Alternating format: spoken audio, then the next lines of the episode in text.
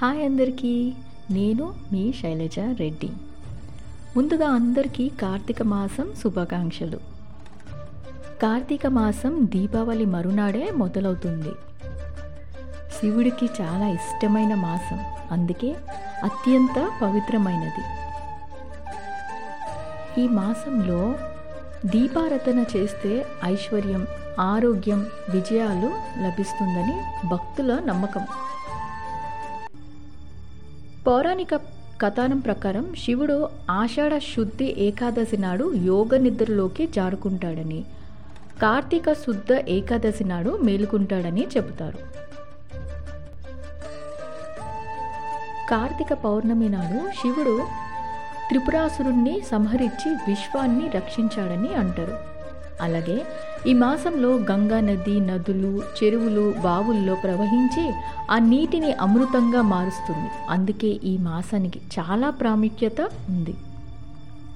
కార్తీక మాసం పాటించేవారు ఈ నెల రోజులు శాకాహారమే తీసుకుంటారు.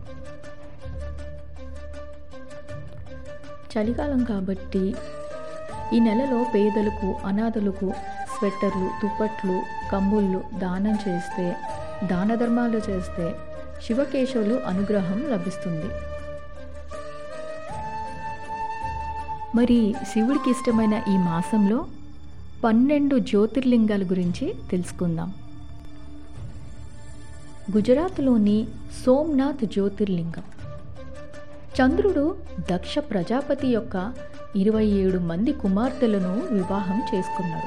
కానీ అతను రోహిణిపై మాత్రమే ఎక్కువ శ్రద్ధ చూపాడు. దీంతో అతని మిగతా ఇరవై ఆరు మంది భార్యలు దక్షుడుకు ఫిర్యాదు చేశారు. దక్షుడు తన భార్యలందరికీ సమాన దృష్టిని ఇవ్వమని చంద్రుడికి చెప్పాడు. కానీ చంద్రుడు వినలేదు.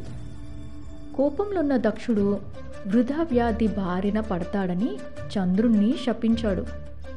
చంద్ర శరీరం వెంటనే క్షీణించడం ప్రారంభించింది. అయితే ఇది ప్రపంచానికి దౌర్భాగ్యం.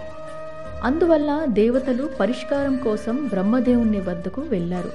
అతను లింగం రూపంలో శివుణ్ణి పూజించమని చంద్రుడికి సలహా ఇచ్చాడు. చంద్రుడు ఆరు నెలలు తపస్సు చేశాడు. ప్రాయశ్చిత్తం పొందిన శివుడు అక్కడ జ్యోతిర్లింగం రూపంలో కనిపించాడు మరియు అతని శాపాన్ని తొలగించాడు. చంద్రుడు గతంలో చాలా పాపం చేసినందున అతను తన శాపాన్ని పూర్తిగా తొలగించలేదు.